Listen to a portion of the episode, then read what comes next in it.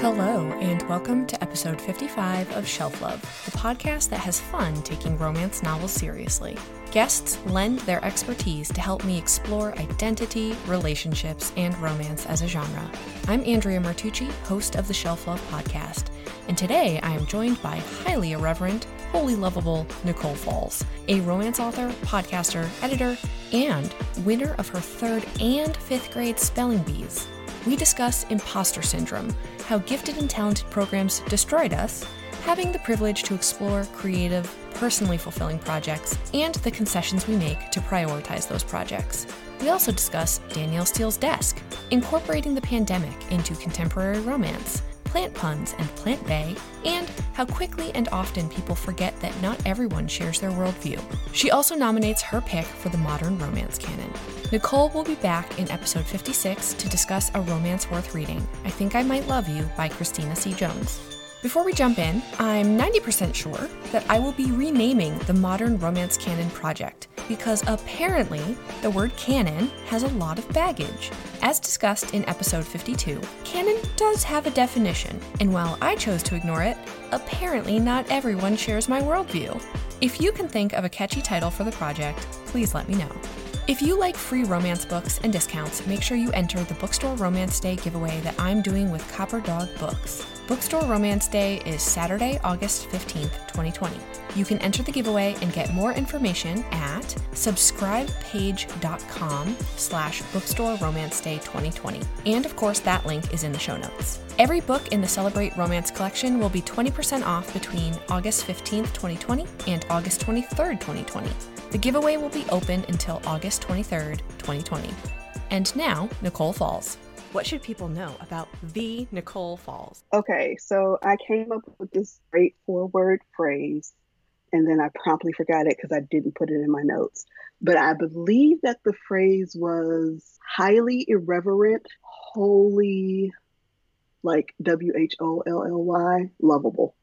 Highly ir- irreverent, wholly mm-hmm. lovable. Yes. It's a bit of a tongue twister. It is, but you know that's me. Because because I almost said irrelevant, and I don't think irrelevant. that's yeah. What nope, you're going so for. irrelevant. So I, if you follow me on any sort of social media, you know that I will just spout out and say whatever's on my mind, and then think about the consequences later.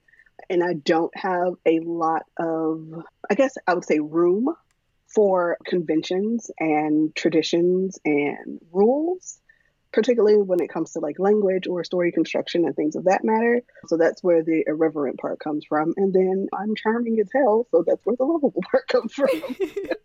I'm also very humble. Yes. Yes. That's very important when you're a writer. The humbleness. For sure. Yes. you are, I believe, at work on your 25th writing project.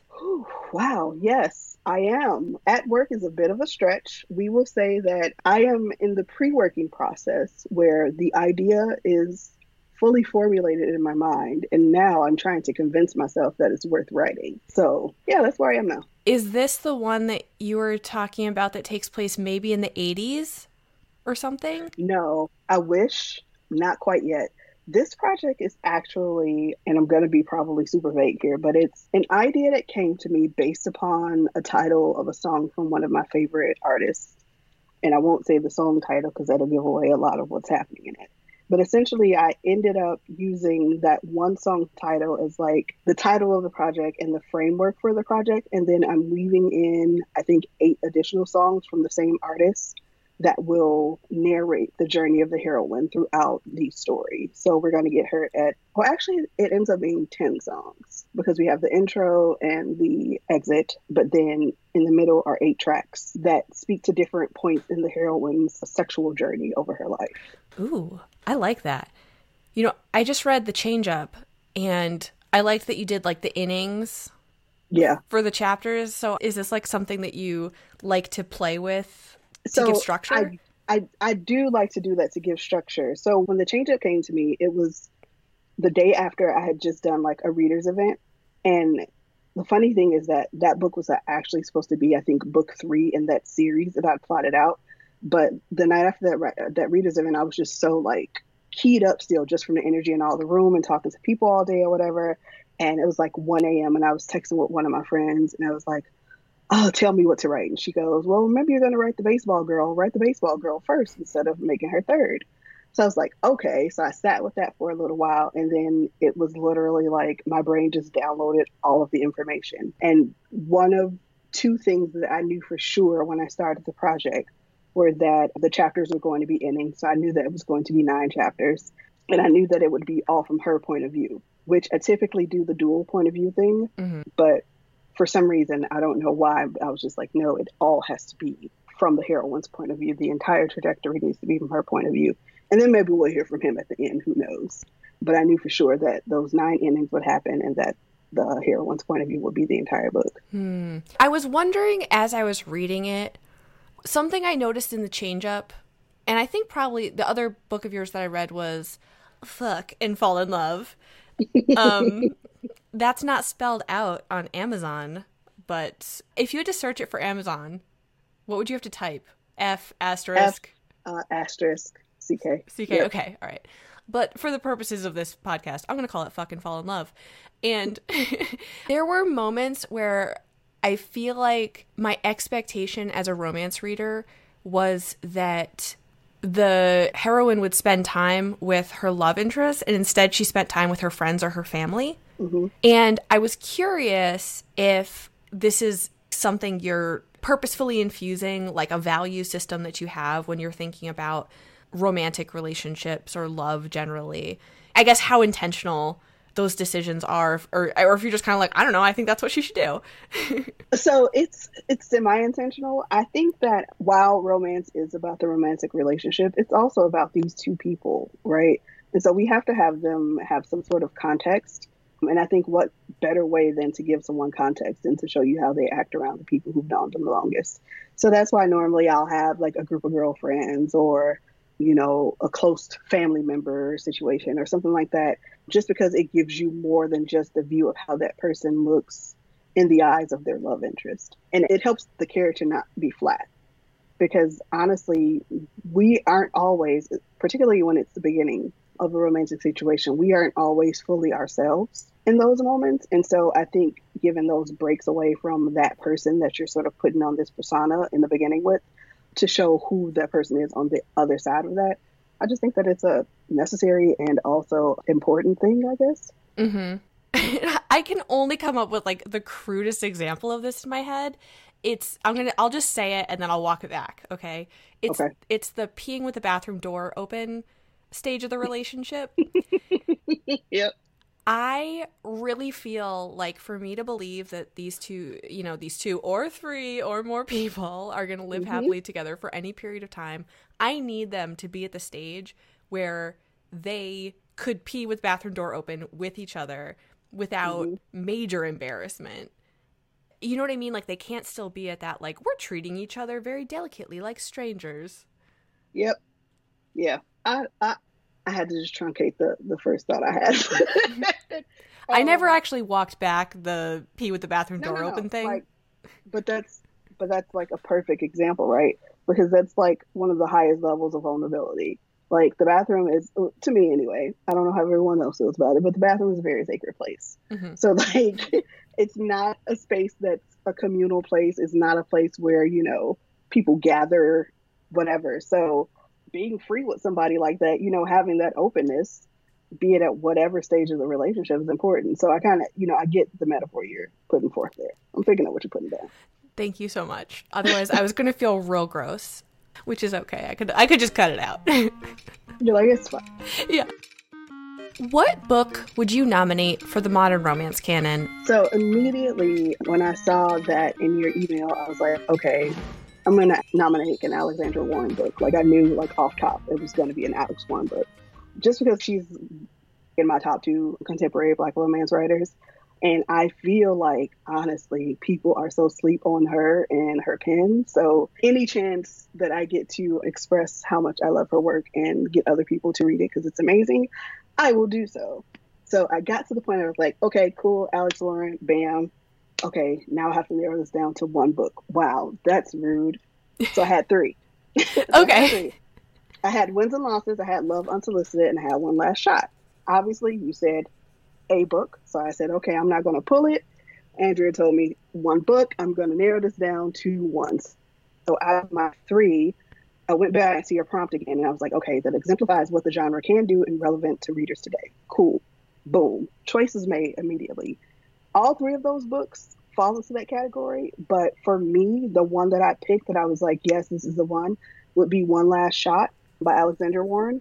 And so this is going to sound like I am being egoistic, but whatever. It's part of the collaboration that we did.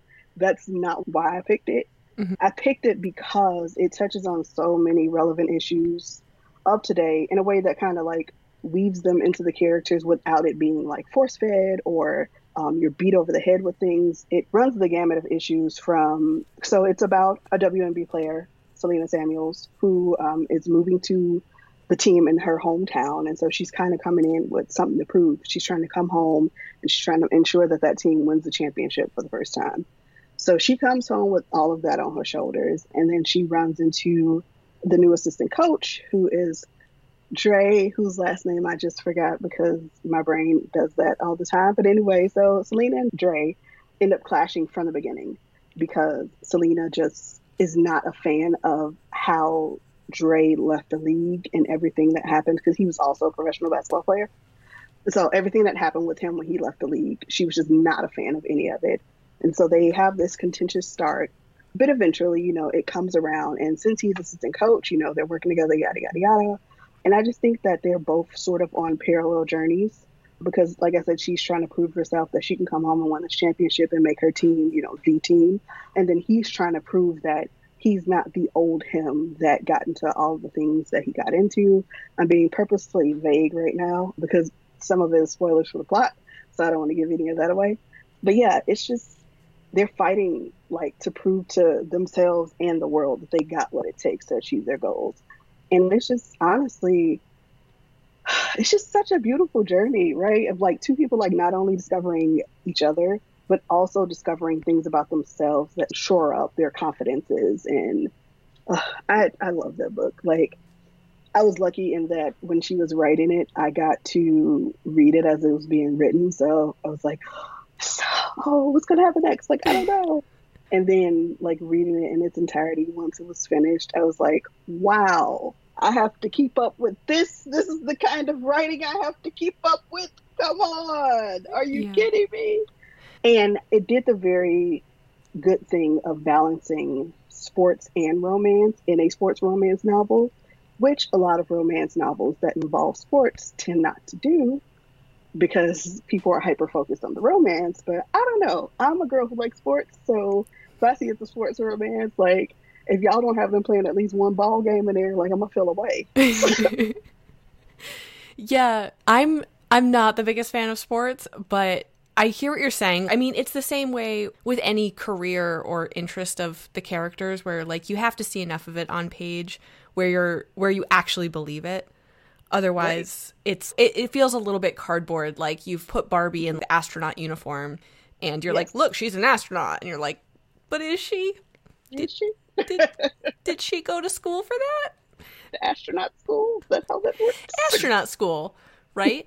um, where you were going with explaining why you like this as exemplifying what the romance genre can do is that that dual arc or like three things arc of like there's the the romance of like the two of those people together but then both of them yeah. kind of having their own character development that makes yes. sense in the romance yep exactly so essentially what happens is that they both have this sort of common goal which is obviously to see the team succeed but then Selena has the personal goal of being the one to make sure that her team gets there. Dre has the goal of trying to prove to people that he's not that punk kid that got into the trouble that he got into. But then you also like peel it back a bit and you see why Selena is motivated to go as hard as she does. So you find out about some things that happened in her past and how that's affected her trajectory going forward. And then with Dre, you find out about his past and everything that you thought that you knew about him was not necessarily what was the truth. And I think that a thing that a lot of people get wrong is that romance is just about the sex. And it's it yes, it's about the sex. Um, but it's also about the journeys of these people. Like, be it for seven hours or seven months, the people that we meet at the beginning of a book should not be the same people that we meet at the end of this book. And what I think a lot of people get wrong, and what kind of really annoys me with a lot of the dismissiveness that the romance genre is treated with, is that there's so many freaking romance writers that are writing these like intense storylines with characters who are palpable. Like, you know what I mean? Like, they, they're real life people. And it's like, how dare you just reduce it to being sex books when it's so much more? And with One Last Shot, man, like I said, it's just the layers behind the scenes aid and abet the buildup of the romance and all that stuff. So, yeah. Yeah. I'm so interested in exploring the reasons why people denigrate the romance genre. And yeah and you're right there is something incredibly insulting in particular about the idea that it is boiled down to sex which by the way first of all not every romance novel has sex you know baseline it's just false but then even romance novels that do have sex i think sex when used effectively as a mm-hmm. way to explore the relationship between people, right? Like it's yep. it's the same as like seeing people cook together or like yep. any sort of other physical interaction where you see people together, it's a way to show their expression of love or how they work together or how they communicate. I don't I don't know. It's just like so much deeper than that. And and yeah. also, I mean, some romance novels that don't use sex in that way are not very successful romance novels, right? Mm-hmm. Like they could have hot sex, but at a certain point, absolutely, unless you're just reading it as like erotica, let's say, which again, nothing mm-hmm. wrong with that, but yep. if you're there for the emotional relationship and build up like the sex can't just be like empty bunny rabbit sex, right? Right, or color by numbers, or I can tell this person plopped in a sex scene here because they thought that sex should happen at this point. Like it has to be an organic thing. It has to be an extension of the intimacy that we already see building between the people. It can't just be insert sex here. Like yeah, just, like oh, I'm at fifty percent. oh, might as well do it. yeah, right. Like they're in the middle of a baseball game and just like, oh, oh. we're gonna take a trip to the dugout. yes. I have baseball in the brain now. What's so funny is that I know nothing about baseball. Um, absolutely nothing. One of my friends, though, she's a huge baseball fan. She's like, "Do you realize how many random questions you asked me about baseball?" She's like, "I don't think people would have asked. She's like, you were asking about like pitching speeds, and I was like, it was important to the narrative. Damn it. yeah, you had to know what an impressive but reasonable pitching speed was. Come on, I did. I mean, I would have been like, she pitched three thousand miles per hour. seriously, whenever anybody makes like a sports reference, oh, like you don't even know what like sport that is because I named like a sport team name. I'm like, you're absolutely right. I don't even like I don't. I'm like the Giants. Hmm. they play with a ball. Which one? I don't know. A ball, or maybe multiple balls, or maybe a puck. This segues perfectly into talking about imposter syndrome. Yes. So listen, good old imposter syndrome. So it's so funny because I made that tweet, right? So for the people who are hearing this later, I tweeted randomly one day and I don't remember where it got started, but I was like, oh, who wants to give me space to give them, you know, five to 750 words about imposter syndrome? Because I could totally do it. I slid into your DMs. you sure did. You sure did. You slid in like, so hey girl, um, you want to come do the pod? And I was like, we can do that. Absolutely imposter syndrome, man, it's a mother effort. Like I just told you about the project that I'm working on, right? So you got all those details, not in depth, but all those details enough to give you an idea of how the book will be formulated, right? You would think that would be enough for me to go ahead and start writing. Nope, it's not, because now I'm at the stage of, well, what's the purpose of this? What does anyone get from this? What will it all mean?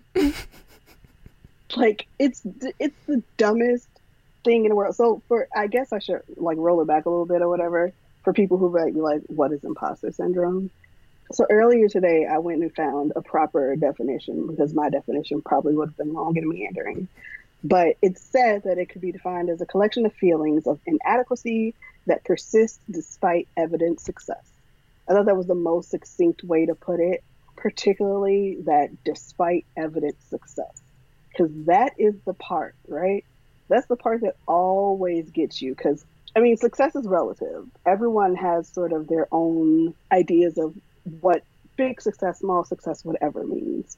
But the fact of the matter is that anytime you complete a task should be celebrated as a success. Most of us, however, don't believe in that. We think that it has to be like some big monumental thing that has been done that shakes the earth. And oh, now I may be worthy for just a smidgen of praise, not too much though. I could I could I could really ramble for hours about this. You know, when you said that, I thought of a couple things, and one of them is we live in, in an incredibly achievement oriented society, right? Like, on the one hand, if you let yourself get so tripped up by this stuff, you will never complete anything. So so there's sort of like the productivity element of it where like done is better than perfect and people who actually finish things can go on to actually get accolades and or achieve something because they've actually completed something. But we also live in a society that like ranks everything and quantifies everything and also is incredibly focused on like commercial success mm-hmm. instead of really discussing openly i think other qualifiers of success. Mm-hmm. like personal satisfaction. Yep. It's a it's a strange thing that our brains do to us particularly if you are a child of a certain generation. Hello millennials. I'm speaking to you refugees of the gifted and talented programs. Hello, my friend. we were all told that we were exceptional as children, and guess what? We fucking weren't. as a as a fellow gifted and talented program graduate, so the first thing I came into therapy with was I was like, I'm so fucking special. How come I can't do anything? Yo, it's wild. So we went from in like when we were younger and going through like elementary and middle school of the hierarchy thing, right? Mm-hmm. So you had your G and T kids who were like the top of the cream the crop, and oh, they're going to be this, they're going to be that, they're going to be the best. And then there was the average kids who were like, well, you know, hey, you tried, you got you. And then there were the below average kids. To now, where the kids now, like I think about my faux child that I have, like participation trophies are a thing, right? So they don't have to deal with the the idea of feeling less than because they are always validated no matter what. Whereas when we were growing up, we didn't have the luxury of that. And I think that plays a lot into the imposter syndrome thing now because you get to adulthood and you're like, well, all this time I kept thinking that I was special because everyone told me I was special. But in actuality, I found out that I wasn't as special as I think I am, or maybe I am. I don't know really who can tell me you're looking for outside validation when I just think that personal satisfaction should be paramount, particularly when it comes to feeling good about anything that you do or anything that you put out in this world. It's so easy to get caught up in that external validation as someone else giving you a pat on the back or, you know, telling you, good job, champ, you did it, as opposed to thinking about how you feel when you do something that you said you were going to do. Mm-hmm. Because it's just, I don't know, man. Like, I just, I have very high standards for myself. And some of them are believably high, you know, like achievably high. Then goals. others of them, yeah, they're smart goals. But then others of them are, they just don't make sense. But I'll still beat myself up because I haven't attained them either by a certain period in time or, you know, I told myself I'm going to write 10,000 words in one day. And if I write 6,000 words and not 10,000 words, I'm like, wow, you're trash. It's the, if I don't reach this outrageous goal that I feel like I'm trash. I, I, I can't do anything. Why can't I get to this 10,000? You know, mm-hmm. as opposed to being proud of the fact that there are some people who can't write 600 words in a day, let alone 6,000. So, like, taking that victory, mm-hmm. like the easy win, like a lot of the time, it's just so hard to take the easy win because you're thinking about everything that you didn't do well enough. Mm-hmm. Yeah, and it's like a balance, right? Because if you're somebody who wants to achieve things, you do have to have a certain amount of like, that wasn't good enough. I'm going to do more. But if you fall too hard on that side, you start psyching yourself out of being able to accomplish anything. Slash, your, Anything. your morale is so low that what you are doing is like maybe suffering as a result. Yeah, it's counterproductive, man. It's just like you have to set reasonable expectations for yourself. Sometimes you may set a stretch goal where it's like, oh, I want to, I don't know. For example, if I say in the year 2020, I want to release five projects, right? So I say that, I get to June and I've released two projects. I know, okay, over the next six months, I don't know what's going to happen. We'll see if I can push out those additional three. If I can, that'll be great, right? Let's say we get to November, and from June to November, you've only managed to write one more project. November is when it all settles in, right? That's when the imposter syndrome comes back. I don't even know why you would give yourself such a goal. Like, you can't do that, yada, yada, yada. And it's all of that, like, negative self talk that we fall prey to that just really ends up, like you said, it ends up just honestly stymieing you more than anything else because you get caught up in what you haven't done Mm-hmm. as opposed to looking at, hey, but I did do all of this stuff. And all of these things that I did amounted to this amount of success and be grateful that I was able to do XYZ one, two, three. But I mean, and let's not forget that we're talking about 2020 goals here, and who knows what's going to happen in the second half of 2020. I mean, listen, it could be an alien invasion. We already got murder hornets. I just saw an article about flying snakes the other day. Like, like honestly, and I think it's because, and it's so funny because I have a running joke with one of my friends. So I just, I just turned my empire into an LLC, and so I was like, yeah, I'm part of LLC Twitter now. You sleep, we grind. Um, but I think that that mentality is so rampant that people lose sight of what is actually needed in order for somebody to be successful on all levels. Because everyone is not meant to be an entrepreneur, particularly how our society is set up. We're a capitalist society where everyone is not meant to be necessarily on the same levels or equal. That might sound messed up to say, but it's just the honest to God truth. Like you have people who need to play certain roles in order for things on a larger scale to be operationally functional and also successful. And so I think what people need to do is sort of assess where you fit in the ecosystem and have your goals reflect that. mm-hmm. Because just thinking about myself, for example. So right now I am writer, editor, 100% full time. This is what I do. Okay, cool. I know that there has to be a balance between the writer time and the editor time. Mm-hmm. In a perfect world, there would be 50 50 balance, but we all know how life works, and plans are merely foolish things that we implement.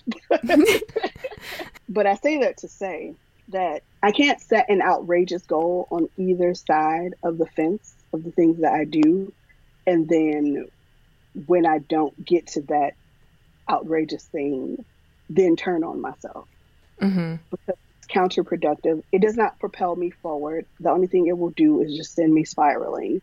And then you're thinking more about the things that you haven't done versus the things that you have done. It's very hard to navigate and to keep your head on straight, particularly when you're in an industry where your peers are sort of like parts of their journeys are transparent to you.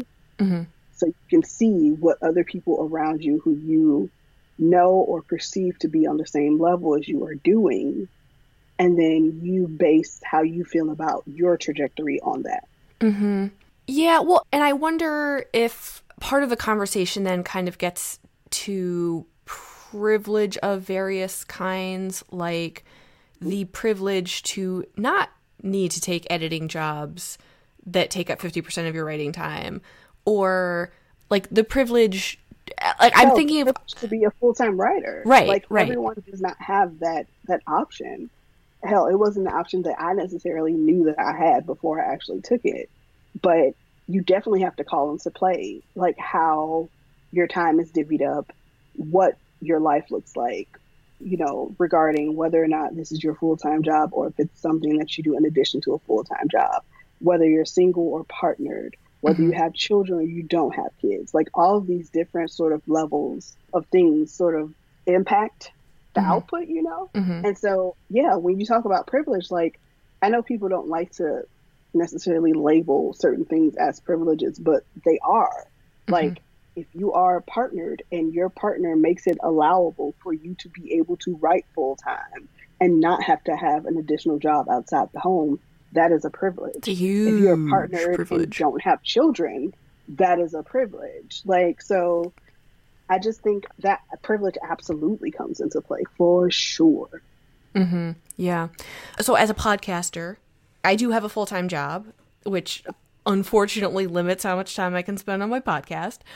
But, you know, even within having a partner, like so so I have a 5-year-old, so, you know, my husband and I divvy up household stuff and child rearing. Mm-hmm. I'm incredibly privileged that I have a partner, a male partner who actually does housework. Like right. and can watch his own child without me pleading with him to do so, you know? Mm-hmm. And so even within these situations where it seems like you take two people who look very similar, when it gets into the nuts and bolts of the specifics of those situations, they're not always yep. equal in exactly. a way that it very much impacts. Like, if I did as much housework as I know some of my mom friends with kids, obviously they have kids because they're their mom friends, but, you know, and part of this is that I also this isn't a privilege. I also am not a clean freak. So mm-hmm. so there's also just a lot of things where I'm like wiping down the tub? What's that task? Like and I, I have a mom friend who's like you know and then after i give him the bath i have to wipe down the tub. And i'm like what are you talking about? Like i legitimately don't even know what you're talking about. But i would rather have a kind of dirty house and be able to podcast than you know not and that's the thing like uh, we, we all have our give and take. We have our concessions that we make right? Yeah. I'm just looking at my desk right now and if i showed it to you you like oh nicole girl what is that? This is a hot ass mess right now. Yeah. But i am productive at this desk with it being a hot mess. Mm-hmm. and so could i take an hour or so to go ahead and clean this up and get things organized and everything sure and i will at some point in time but it's not necessarily always top of the to-do list so to speak or whatever. Mm-hmm. and it's an hour Which that you're not spent writing or creating or yeah or or doing something that i feel is more productive. Mm-hmm. you know productivity is key. I know. Well and so that actually gets at kind of like the question about creative endeavors where they're not always super financially productive sometimes they can be somewhat financially productive or lucrative to the point where you can do it full time, even though maybe you're not, you know, at.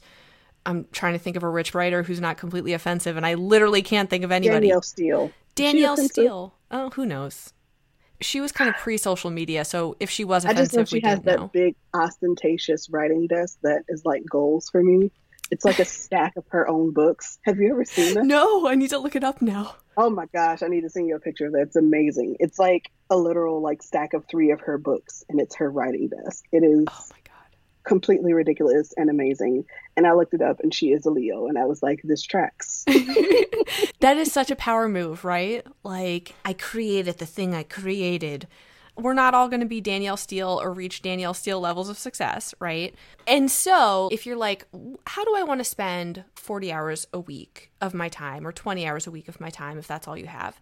And you think, well, the best use of this time would be to do XYZ where I can make $50 an hour and that is the most lucrative thing I can do as opposed to writing or podcasting and I can calculate how much money I make doing that and it's for me podcasting is $0 an hour and you know you know what i mean? Like you you could do that but there's obviously this other part of the calculation right? Which is the satisfaction it brings you. And making any money from it at all almost then complicates your joy. Mm-hmm of mm-hmm. of doing it because then you're like, well, I have to make money doing this. I have to like maximize my income potential and and then maybe you kind of start to move a little bit farther away, farther and farther away from the reasons you started doing it and the joy that you take in it. Absolutely. I can just speak to that now with having oh, I'm coming up on almost a year of being full time. Mm-hmm. And it hasn't taken the joy from it, thankfully. I really, really, really, really enjoy what I do. And I to wake up every day like, really, this is my life. 12 year old me would be like, really, bitch, yeah. but it complicates my relationship with it and my output and my quote unquote productivity levels. Because I'm like, okay, if this is my full time gig, then there is no reason why I shouldn't be releasing a book every eight weeks. There is a reason why I'm not a freaking robot. Mm-hmm. Despite having the time, like I'm not a robot. My brain cannot always be functioning in this mode 24 7, which again, imposter syndrome rears her ugly head because she's like, Well, what's wrong with you? Because you let go of your full time job for this to be your full time job. So now you're not putting in all your effort. What are you doing over here? What is your life about? Mm-hmm. So when you take into account, because uh, obviously writing was a hobby for me before and now it's my vocation, it's like, okay, yes, I still derive the joy, but at what point will I take the joy away from myself? Mm-hmm. You know, at what point will I let my need for productivity sort of supersede everything else about this job that made it the thing that I wanted it to be? And I honestly hope that it never gets to that point. I'm nowhere near that point at this point. I do have some quibbles with myself about my productivity at times, but I also am consistently practicing giving myself grace, particularly this year, because it's just been a heap of mess from outside sources that we are not in control of. Mm-hmm. But like, even outside of that, because I have to be like, okay, well, girl, if you are able to productively create during a pandemic while governmental officials are systemically killing people who look like you, you are amazing. Hmm. However, if you cannot, it is okay for you to create on your own schedule and that's the thing that I struggle with mightily. And I go back and forth with myself with mightily because I'm like, it affects you, but how does it affect you? Mm-hmm. And I say that being like, you know, to bring privilege back up again, I'm very privileged to not have to deal with the bullshit if I don't want to. Like, if I just want to become a hermit and stay in my house and lock myself in a room for 24 hours a day, like, I could do that there's no way in hell I'd be able to do that because as an extrovert, I'd be losing my mind. Like, shelter in place orders were not placed for me because I was like, shit, what am I gonna do now? Just in the house? Oh no. I'm the opposite. Yeah, I'm like, I could do this forever. Oh man, I honestly wish that I could. I mean, maybe that would drive my productivity, but I'm just like, I used to go to the coffee shop and write every day. I can't mm-hmm. go to the coffee shop anymore. And I wasn't necessarily inspired by the things I saw in the coffee shop. However, if I ran into like a tough point during my manuscript or if I couldn't figure something out and none of my friends were available for me to talk the thing through, I could just sit back and observe the people in the coffee shop and make up a random story about the people in the coffee shop. And then one small thing that I make up in that random story makes whatever my block was in my main story click. And then I'm like, oh, okay. And I'm back mm-hmm. on. Mm-hmm. I don't have that sort of like reset valve at home because I look out the window and I see um, a man made lake and some ugly trees. So I'm like, there's nothing for me to like have that reset valve, you know? Yeah. And there were two things you said in there. So, first, I want to ask you for posterity so that you can play this for yourself when you hit a wall. Why do you write? Like, what is the joy that you find in the creativity? Honestly, it's making new friends. So, this is a, a realization that I came to very recently. So, in my brain, all of these people are real, which every writer will tell you. But all of these people are also my friends, even if I don't like them. I like that. Which is a weird thing to say. But they are because with each project that I write, I feel like I learned something. Whether it's learning something about the world and the way it works, learning something about myself, learning something about the writing process. Like there's always a lesson for me in the book. It may or may not actually be in the book, but in the creation of it, I experienced that lesson. So that's probably my greatest joy, like just meeting new people and befriending them. Mm, right. And so it sounds like the creation of the book is yeah. an experience that you enjoy the process of. Absolutely. Yeah, the creative evolution for sure, because it almost certainly is not at the I just actually had this conversation with my same friend I was talking to baseball about. She said, Every time you tell me what a book is going to be about, when I read it, it's nothing like what you said. and I was like, Well, yes, I feel that same way. And I don't know why that happens, but I think it's because the idea gets germinated. And then I think that I know where it's going. And then my characters are like, Actually, girl, we're going to take a different path, but thank you for shepherding us along the way. Mm-hmm. Mm-hmm. You just needed something to get it started. It. Yeah. Isn't yeah. that I don't know anything about plants, but isn't that what germination is? You just you use the word germinate. Oh, maybe. Yeah. Maybe. You know, I don't know anything about plants either. I got a brown thumb. well, this is maybe your next book, and then find somebody who knows about plants, and then you can ask them a bunch so of questions. So, Listen, what's so crazy is that earlier today, someone had posted a thread on Facebook, and she's like, tags all these writers and she's like, which one of you guys are going to give me a plant bay? And I was like, that's funny that you said that because that's actually on my list. Because one of my friends, she is super into plants. Like she does landscape design and she's currently going for her master's in something planty. Mm-hmm. Um, very, very technical terms here, you know, she's yeah. plantalicious. and so I reached out to her maybe a couple months at this point and I was like, I have an idea for a guy who's a horticulturalist, can you help me develop that? And she's like, absolutely. So plant bay is on my list. I'm super excited because oh, I'm just I've got ideas now. Don't I mean you don't care about my ideas, but I'm like, ooh, okay. I don't know what you're gonna do with this, but yeah, it's very on the fringes, but I'm hoping that it comes together before the end of the year. Are you, are you hoping that it grafts together. I see what you did there. Thank you. Thank you for laughing. Maybe something will blossom. That was oh, that was even better. I can't I can't even come up. I have imposter syndrome about this now. Thanks. I can't say clever just, things I riff, anymore. I riff off I riff off people. You got it started, see? I, oh, okay. No. You germinated it. I germinated it. And then you fertilized it. And I allowed to. There you go. See, right there. You just took it to a new level. Did you know that Shelf Love has an email newsletter? Get episode extras like book recommendations from guests, additional editorializing on topics discussed on the podcast, automatic entry into giveaways, heads up on opportunities to participate in the podcast, plus I share links that further the discourse. You can sign up on shelflovepodcast.com or via the link in the show notes. Love it. Okay, so the second thing I was going to ask about was you were talking about creating during a pandemic. And yes. so the obvious question is you wrote a story, I believe a, a novella called L- Love in the Time of Quarantine. Is that what it's called? So mine is Love Under Quarantine. It's a short story. And it was a collaborative effort with seven additional authors. We all wrote shorts based on a cruise ship that was quarantined for 14 days during the very beginning stages of the pandemic. So, like early March. Mm-hmm. Right. And I remember those days, none of us really knew what was what we were in store for. It seemed very much like, okay, where everyone's going to be like locked down for two weeks and then we'll go about our business. It was a weird time. Mm-hmm. So, various romance authors have come out with stories that have the coronavirus pandemic as part of the story. And there has been some discussion about, like, is this a thing that people, quote unquote, should do?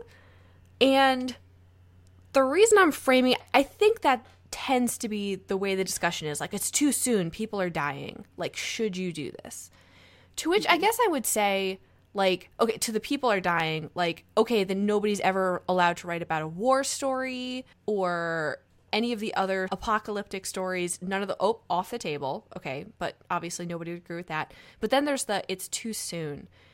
And I'm curious what you think. I'm definitely of the mind that, as I said to you earlier, you don't have to read it if it's too soon for you. Like, do you need to tell somebody else what they can or can't do within certain boundaries? I have to say, like you're talking about consenting people, right? In uh, in a real life situation that people experience. So you know, mm-hmm. with within those boundaries, why does it bother you that somebody did this? You don't have to read it if you don't want to. Yeah, yeah. What are your thoughts on? I mean, obviously you did it, so you don't so hate honestly, it. I did it, so I don't hate it. What I do hate and did hate, however, was the way that people decided that it was wrong automatically, and that anyone who crafted a book that included COVID or a quarantine or anything was some big bad person. I actually have two projects in which the pandemic appears, and I I just think that if we are contemporary romance writers and we are not writing about the times through which we are living, then what are we doing? And it's not like it's being leveraged in a way to be salacious or titillizing or whatever. Like titillating, I said titillizing. I'm thinking of tantalizing and titillating at the same time. I like Um, it. but Make, just why don't you go to the copyright offices and trademark that? yes. Titillizing. titillizing. but it, it's very interesting to me for people to think that they have the right to tell another creative what they can do and what they can't do.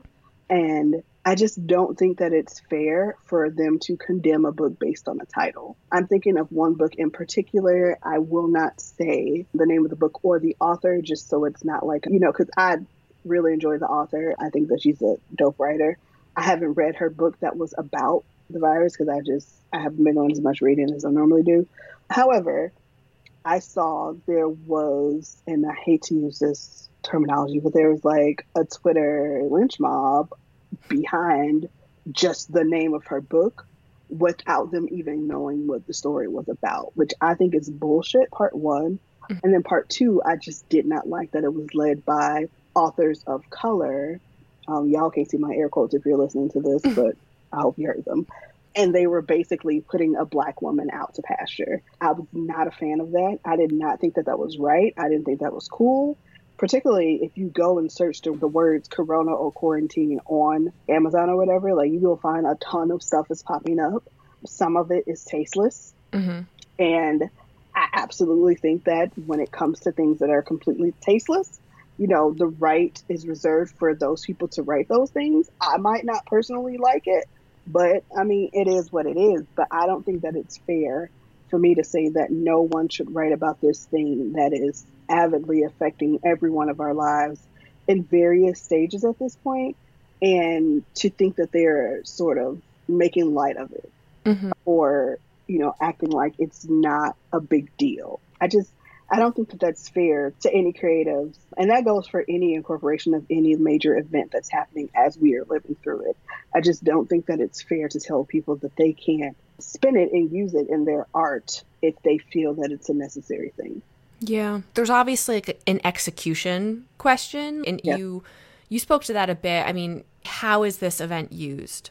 Right? Is it completely gratuitous? Like it did not at all need to be there. It was just thrown in to make it timely or whatever. There's the this was used really not tastefully. It was used to further the plot in a way that is icky. And I think those are probably the two main pitfalls. But then everything else, where it's like, okay, well, these characters happen to be living through this. I'm going to convey the experience of people living through this and maybe make the statement that people can still fall in love during a stressful time like this. Or as an artist, I'm exploring the human condition during this time or processing it myself in some way, or right? Yep. Like, Yeah, and like my whole thing with the whole it's too soon thing is is okay, so tell me the allowable period then. mhm. Right? Since it's too soon, you give me the parameters. You tell me how far past the pandemic do we have? And then also when we write about it outside of your, you know, allotted time period, how much of it are we allowed to be truthful about, right? Mhm. because you have to think about like historicals and things like that. Like they talk about the unsavory past of this country. They talk about, you know, the hell pandemics that have happened before this one. You know, the bubonic plague, the Spanish flu, all that shit or whatever. Mhm. And it, do we have to be centuries away from a thing in order for one to be able to adequately speak to it? Like I don't. It just doesn't feel right to me. I think that some people feel much more comfortable with the idea that bad things happened in the past and very much not comfortable that bad things continue to happen. That's probably very true. And it ruins the fantasy of everything's better now, especially with love. It's like, oh my God, like we are still in the pandemic. You know, mm-hmm. we are still experiencing this. I, I don't know. I think that there's definitely something there. And I think there's also an element of a lot of times when bad things in history or things that are inspired by traumatic historical events, the distance allows for inaccuracies that I don't know. I think like or, it's like revisionist history. Yeah. Well, and distancing. Just like, mm-hmm. oh, well, these are people in the 1800s, so they're not like real people, right? Yep. Like, eh, they're just cardboard cutout. Like, you know, you can't yeah. see my hands, but. to me, it's just amazing how people think they can tell other people how to create. Like, it's not something I could personally ascribe to. It's not my job, right? Mm-hmm. My job is to consume the art and either like it or not like it, but that's it. You consume it, you interact with it, however you process it, and then you move forward. But the problem that I had with people, quote unquote, policing was that they hadn't even consumed the damn art. So you're just like making assumptions based on something you see and mm-hmm. dragging people. Like, I'm so tired of drag culture, like, and not mm-hmm. like, you know, drag, drag culture. like, this thing where, that happens so often on Twitter where people, someone can ask an innocuous question, right? I'll give a great example. The other day, there was a young woman on Twitter before I got banned, like by myself, not by Twitter. and her thing said, like, she wanted to see more people with natural hair or head wraps and yada, yada, yada on book covers, right? So she tweeted this thing, and probably within her purview, there were very little of what she was saying that she craved. I saw instead of people being like, "Oh, girl, actually, here these things are off," you know, here, here, here, promoting. It's just like this already exists. Look, yeah, like that's not the way to do it. Yeah, and that is so pervasive in like every facet of Twitter now mm-hmm. that it's really like it harshes my buzz so much because I'm like, you don't have to be antagonistic to people when they're asking things, or you don't have to talk down to people, or mm-hmm. you know, make assumptions in the case of you know the quarantine or Corona books or whatever. Mm-hmm. Like it's just people are so much in a rush to like drag the next person and to show how much they know and how smart they are and how you know worldly they are, and I'm just like can you take into account the simple fact that not everyone has your worldview, like not everyone has the reach that you have. Mm-hmm. They don't see the things that you see. So why would you automatically think that just because you see this thing happen way often, that they would have that same access, you know? I was nodding so hard during this, be, what you were just saying, because yes, yes, yes. I, I have thought about this a lot because I'm a citizen of Twitter. I see this all the time. And I think you hit the nail on the head. There's a, it makes me feel better if I can be the expert in this and I know everything. And it makes me feel good if you know nothing. And I can push your face in the fact that you know nothing because it establishes me as an expert. So I think there's this gatekeeping like, I liked the band first. Like, I knew about book covers with this on it before you did, dummy. And so part of it is like, I'm the expert. I knew it first.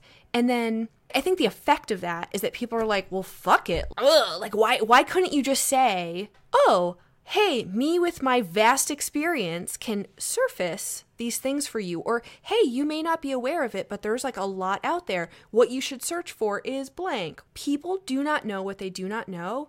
And I think that people who do know Twitter brings this out in particular, but I, I don't know what this phenomenon is more generally in our culture, but this like somebody didn't know something once, so they are dead to me for life, and yeah. they're an idiot. And I think that's related to are you the kind of person who believes that people can grow?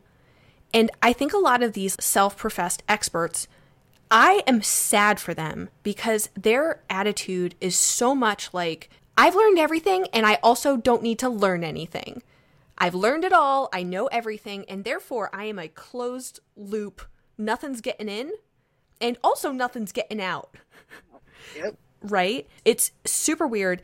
But then the people on the other side, and it sounds like the example you, you gave was somebody like just completely had no idea what they were stepping into. There are sometimes where people say things where I'm like, you know, maybe you could have just had a debate with that person and given them information that might have changed their mind about it in a way that would have helped them grow.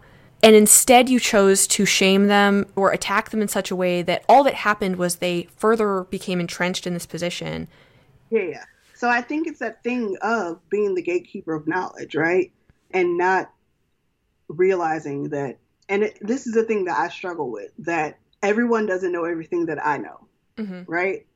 So things that I think are common knowledge or things that I think are basic that folks should know, sometimes they just don't know it. And instead of always rebutting that with antagonistic energy, I have to take a step back and think before I reply a lot of the time because I'm not perfect. So I definitely have my moments where I have reflexive reactions to things. Mm-hmm. But I will step back sometimes and be like, okay, is this person like willfully obtuse or are they genuinely just ignorant? And when I say ignorant, I don't mean it in like, you know, pejorative or whatever. I mean like they just literally have no knowledge. Mm-hmm. And so I just think that most often it helps to lead with a more positive energy than not because antagonistic energy is almost always met with more antagonistic energy and then you get into a back and forth about some dumb shit where it's just like why are you even arguing when you could have just said, hey, these things exist and let me show you where they are? Mm-hmm. We're totally on the same page. And I mean, I'm also not perfect. There are probably times where I could react in a better way to things. But yeah, I feel like it's usually pretty easy to tell the difference between somebody who cannot grow and somebody who's just kind of like a child wandering into the room yeah. on a topic. you yeah. know, or you can get there within one or two back and, you know, mm-hmm. if yeah. you kind of approach it like, do you really yeah. not know this? Usually pretty, pretty easy to suss out. Right. Well, I think let's get down off our soapboxes. I love our soapboxes. it makes me taller. I'm a fan. Yeah. Thanks for listening to episode 55, and thanks to Nicole for joining me. All the links to find Nicole online are in the show notes, which are also available on shelflovepodcast.com, along with a transcript for this episode. Speaking of transcripts, I created a page on my website that collects all 16 episodes with transcripts currently available. I also explain a bit more about the process of creating transcripts in case you're curious. If you know of someone who loves romance but can't do podcast audio, consider sharing the link with them. Next episode, Nicole will be back to discuss I Think I Might Love You by Christina C. Jones. Thanks for joining me today. If you have any thoughts on the show, I'd love for you to reach out to me. You can send an email to andrea at shelflovepodcast.com. Black Lives Matter. Stay safe, stay mad, and keep reading romance.